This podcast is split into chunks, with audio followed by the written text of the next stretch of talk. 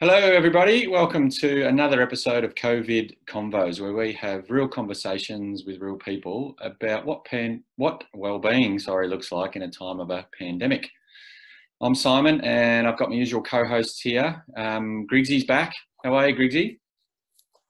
Yeah, I'm all right. Thanks, mate. Just um, just reeling from the uh, potential news that I'm a uh, I'm a victim of this virus. So um, no official testing, but uh, got some symptoms and uh, had a rough last two days. But hopefully, hopefully I won't miss too many more shows. Sorry about the uh, sorry to our last two guests that I wasn't here.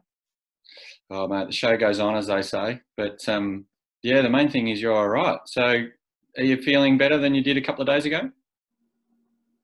Yeah, uh, yeah, not really. Not really.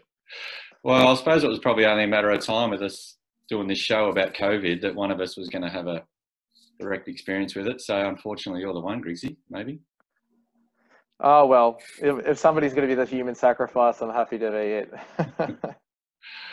Good on you, mate. And also got Kesh. Morning, Kesh. Morning. How's it going? Good. How are you?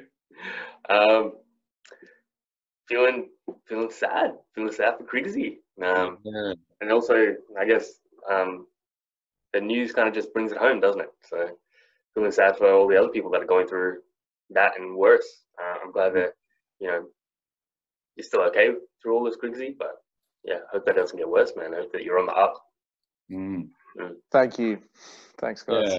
Hopefully, it's one of these sort of less severe doses, Griggsy. I understand there's different sort of levels of it. So, yeah, we'll uh, we'll keep in touch with you, mate.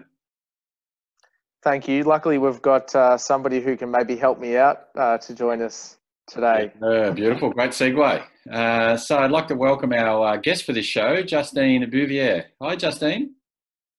Hi. Great to see you. Bonjour. Thanks. Bonjour. for thanks for joining us. So, Justine, could you just take a minute or two um, to introduce yourself and your background and your interest, um, those sort of things? um, of course, um, Justine, I'm from Montreal. I've been a nurse for seven years, and uh, I recently started to work in the ICU. And since the there's the pandemic uh, of uh, coronavirus, I work in ICU coronavirus, and I'm also a part-time student uh, in nursing science. So I like um, studying science. I like literature, outdoor activities, traveling when it's possible, and yeah, when I get time. So, Justine, uh, are we, I think we've heard that pretty clearly. We're having a couple of um, difficulties with the, the quality of audio, which is um, why we're only um, doing the audio recording here. But Yeah. um, the most important, the, well, one of the most important, I guess, relevant um, aspects there, although there were a couple, was that you're studying and you're currently working as an ICU um, nurse with coronavirus patients. Um, I think we, we got that correctly. So, what have been your experiences so far? Like, I'm guessing it's a pretty interesting uh, spot to be working in. One of the one of the places that people be most interested uh, to learn what it, what it's looking like at this point in time.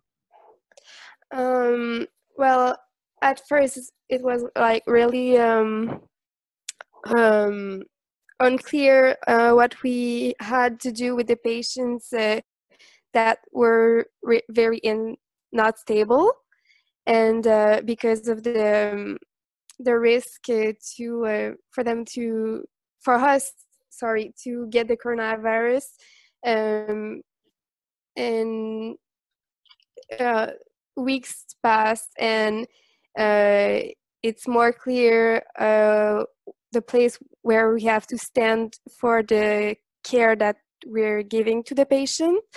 Um, so uh, the first night I I went to work, I was um, really shocked by how bad were the were the patients, and um, finally uh, weeks passed, and I uh, saw patients getting getting better, and it's more comfortable and enjoyable to go to work to see that it's uh, possible to to heal from the coronavirus. So, Justine, what sort of um, what's been the change in in communication to you as a nurse across the time you've been working um, with with these patients? What's has it become clearer, like what you're expected to do, um, even like down to the things like um, I guess uh, protocols relating to uh, like uh, personal protection and that sort of thing? Is that has that all that become a bit clearer? Um, yeah, the protection is clear uh, that how we have to dress up when we enter in a room. Um, it's uh, more likely when if um if a if a patient uh, is in cardiac arrest, um, it was not really clear uh, if we had to do like the compression when we had to do compression um, but finally it's clear that uh, we have to intubate the patient before and then cardiac massage do the cardiac massage after because if we do compressions uh, and the patient is not intubated there's too much risk for the uh, health uh, professional to get it the, the virus and uh, that's what the that what it, what makes uh, our job more clear. Uh, yeah. Justine, um, I'm really interested in what this looks like um, from your perspective, being um, in the middle of it all in, in the hospital, um, which we don't get, well, from what I've seen, a lot of that information sort of on the outside. I, I assume every case and every patient is quite different, but are you able to explain the sort of typical um, scenario or sequence of events once a person presents at hospital um, with a potential um, case of COVID and how the next sort of days or, or weeks um, play out? Um, yeah, as I work in the ICU, a patient gets uh, in the unit in pretty bad shape.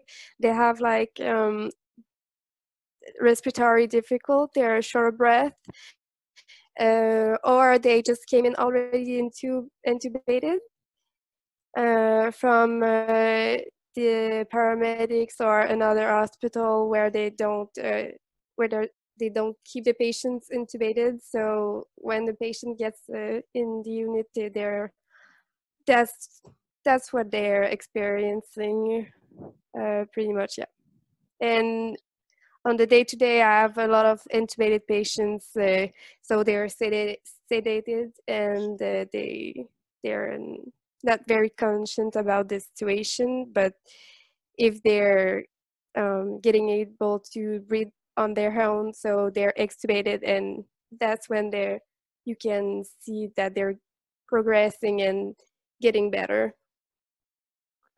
And Justine, how um how prepared were you like emotionally i guess to deal with with the sort of things that you're seeing like had you seen anything previously like had to deal with i mean a lot of um, near death or close to death. I know in icu you that's sort of like your, your role but um, how much experience had you had in that area before? And like has it really hmm. taken an emotional toll on you i guess is what i'm asking. Yes. Um, well, before working in the ICU, I was a nurse in uh, oncology, so I was already already com- comfortable with the the end of life and the death. But the situation is very particular because um, because of the slow code that we call the fact that we um, cannot uh, resuscitate the patient as as quick as we were doing it um, and we there's a lot of stuff that we can't do um, because of the risk of getting the virus um, i wasn't ready really for really ready for that because we're used to do everything to um, make the the patient comfortable or to um, provide life. And the circumstances were are special and i don't think i was really ready for this but i was expecting it but for now I, we haven't lost uh, any patients for the from the coronavirus on the unit that i am so i'm good i'm good Well, that, that's good to hear, Justine. Um, Yeah. and I know you guys are all professionals, like you said. You got lots of experience working in hospital and and with um, people with various illnesses, but Mhm. it's obviously a, a really different time. I'm just wondering wondering what's the general atmosphere like um, for you at work? Are people um, and what are they? What are what are people doing to sort of um, keep up energy levels and and um, help um, ensure you know they're they're bringing their sort of best um, efforts to the job. um, the the atmosphere at the job is very more uh, light and um, enjoyable. So people don't the the, the nurses I'm working with there there's like less complain about um, small things. Like everybody is in a good mood. Surprisingly, considering the the hours the 12 hour shift that we're doing and the fact that we're working a lot it's very surprising and the mood is very light and enjoyable as, as i was saying and um, the doctors uh, mm, they got out a switch nintendo and netflix on the break uh, break room so the atmosphere is mostly uh, light at work.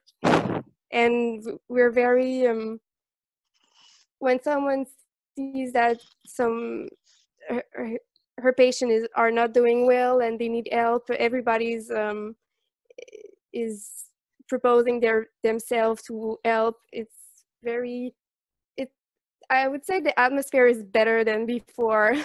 Not that it wasn't uh, like this but it's it increases the the the helpful and helpful, helpful atmosphere i could say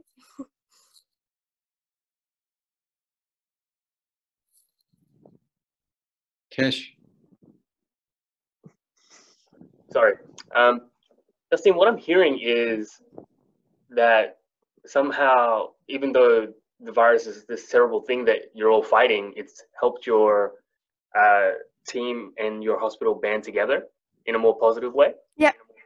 Yeah. yeah yeah i would say that yes Um, I'm also curious, you know, because I heard that you were talking about having a Nintendo Switch in the break room, um, and being Yeah. on, I guess, the like being here at home in isolation and just hearing stories about um, the brave people, you know, battling this COVID crisis on a day-to-day basis. There's so many people like me kind of asking, like, what can we do? Like, how can we show support? How can, you know, how, how can we help in our own way? And I, I just never thought of, you know, maybe buying a Nintendo Switch and sending it to my local hospital. Did you, do you have any other, yeah do you have any other tips? Well, you know, from, from somebody on that side of the, the, the battle line, do you have any, I guess, suggestions for how we can show our support? um well the government here is calling us uh, the guardian angels. That's very flattering. And um there's um there's just like being grateful for us to do it for doing it is already uh, is is already nice to hear. But here there's um, the paramedics and the police officers that they're doing the guards of honor. So they are um, putting their their sirens and their their lights in front of the hospital to show their their respect and um, the fact that they're grateful for us. It's like they- they're cheering cheering us. And there's also um, restaurants and uh,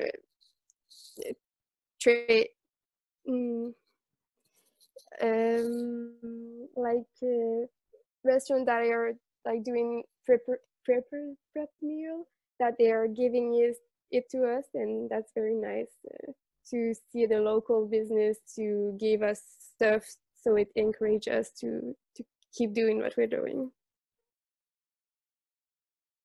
So, Justine, that sounds um, that sounds like Canada's doing quite a lot um, to really support, I guess, the um, the nurses and, and the medical profession. Um, how does that sort of thing, like, does that sort of thing uh, contribute? You think to um, the positive workplace, and um, like, how, how does it make you feel when you see that sort of thing? Um, when I first saw Guard of Honor, I was uh, so touched by it. I had like um, uh, I felt like I could cry. It's very, very, very nice to to see that that people are like resembling and mobili- mobilizing for for us. It's very, I'm very touched by by that. Yeah, very, very touched.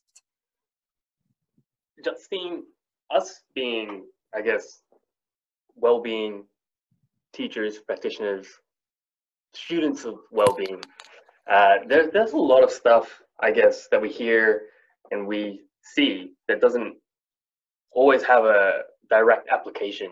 But one of the things that's definitely been apparent and is apparent in your story is this idea of gratitude. And gratitude is such a simple emotion in a, in a lot of ways, but it has such powerful effects.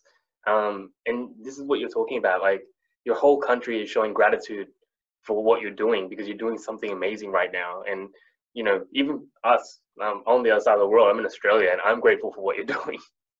um, Thank you. Um, and I think people sometimes forget that. Sometimes it's not so much about, um, you know, doing big things. Sometimes it's just about saying thank you Mhm. and all the Yes. different ways that people say thank you. yeah like really uh receiving a thank thank you is i'm i'm more touched by a thank thank you from my patient or from the daughter of my patient uh, that i speak to every day um i'm is is very powerful as you say uh, to receive those those thank you more than than a switch or uh, a pizza Justine, I'm interested to um, to learn a little bit about what you do off um, or with your time off. So when you're not working, I know that you said you had a couple of days leading into our conversation now where you're off. Yeah. Um, What are you What are you doing with that time? Um, I have um, roommates uh, that I, I they're they're from France and they uh they're not working at the time, and I also have my girlfriend who lives with me, so we can do like uh, games or um, I don't know. We're cooking a lot, drinking wine. Um, yeah, doing houseworks that's pretty much what we're doing. Uh, I don't know what people are doing at home, but that's pretty much what I'm doing when I'm on my offs. I sleep a lot too. I really sleep a lot.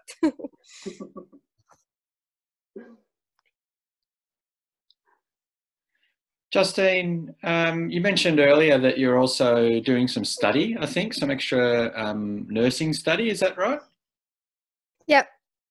How's that um, been affected? Are you continuing on with that um, during the crisis, or has that moved to online study? How are you juggling that along with, uh, you know, this important job that you've got at the hospital?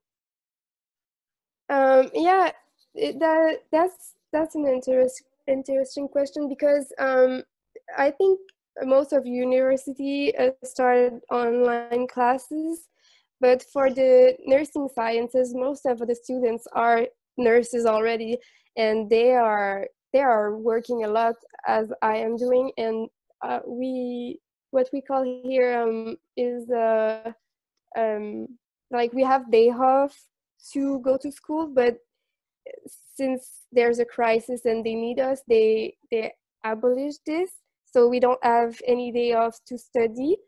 And the the department, uh, the, the the direction of the university is considering considering this.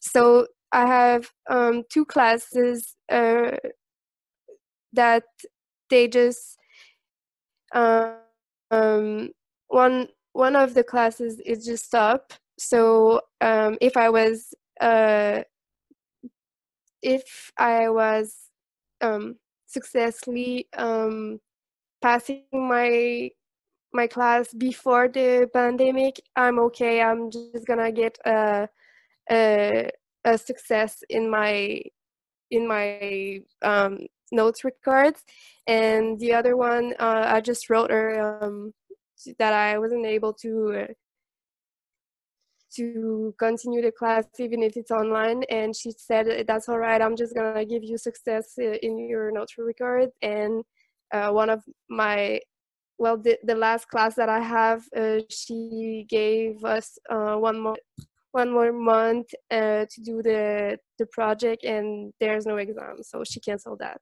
but i think it's mostly in nursing sciences that they're doing this because they know that we're called to uh, go to work very uh, more often than we were doing before. Uh, it sounds like quite a um, understanding sort of approach from a university there in this um, yeah. tricky time. That's for sure. Um, yes. Justine, we're unfortunately getting towards the end of our time. Um, is there anything um, else that we haven't had a chance to talk about during the conversation that um, you'd like to bring up or a, a, message in particular to get out to the people listening? Um, I would say like if I, I know for the patients and their family that are um, that are um, struggling with their their parents uh, being hospitalized that now they can't visit them the, to not be um, shy to call us for getting to get news for um, for their their family because um, I was I was as I was saying I was talking to uh, the daughter of my patients every day and she she told me that she was a little bit scared when she was calling to be like annoying and I was like usually people can see their family and it's a, it's a part of the of the healing process for the patient and it helps to have their family around them and now they can. So just not not being shy to to to show that they're they're concerned about their family members being hospitalized and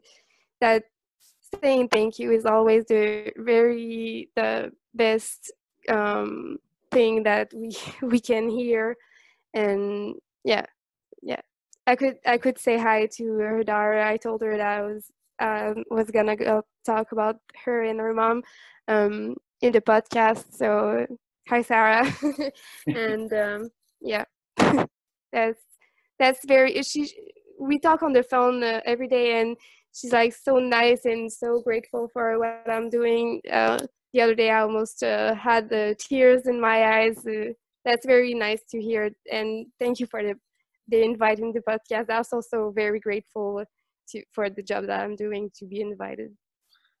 Oh, it's our pleasure, Justine, and thanks for that. There's great comments or advice there about um, helping helping patients maintain that that critical connection with their loved ones during this time. It must be, um, well, being in hospital, having a sick family member or friend is is hard at, at uh, the best of times. But um, at the moment, with that um, the restrictions on being able to visit, I'm sure, is um, yeah, just making it all that more um, difficult. But it's uh, so encouraging to hear that um, they've got people like yourself, Justine, taking great care of them. So thanks for all the hard work you and your colleagues are putting in in Canada and, and also your distant colleagues over here in Australia and, and other parts of the world.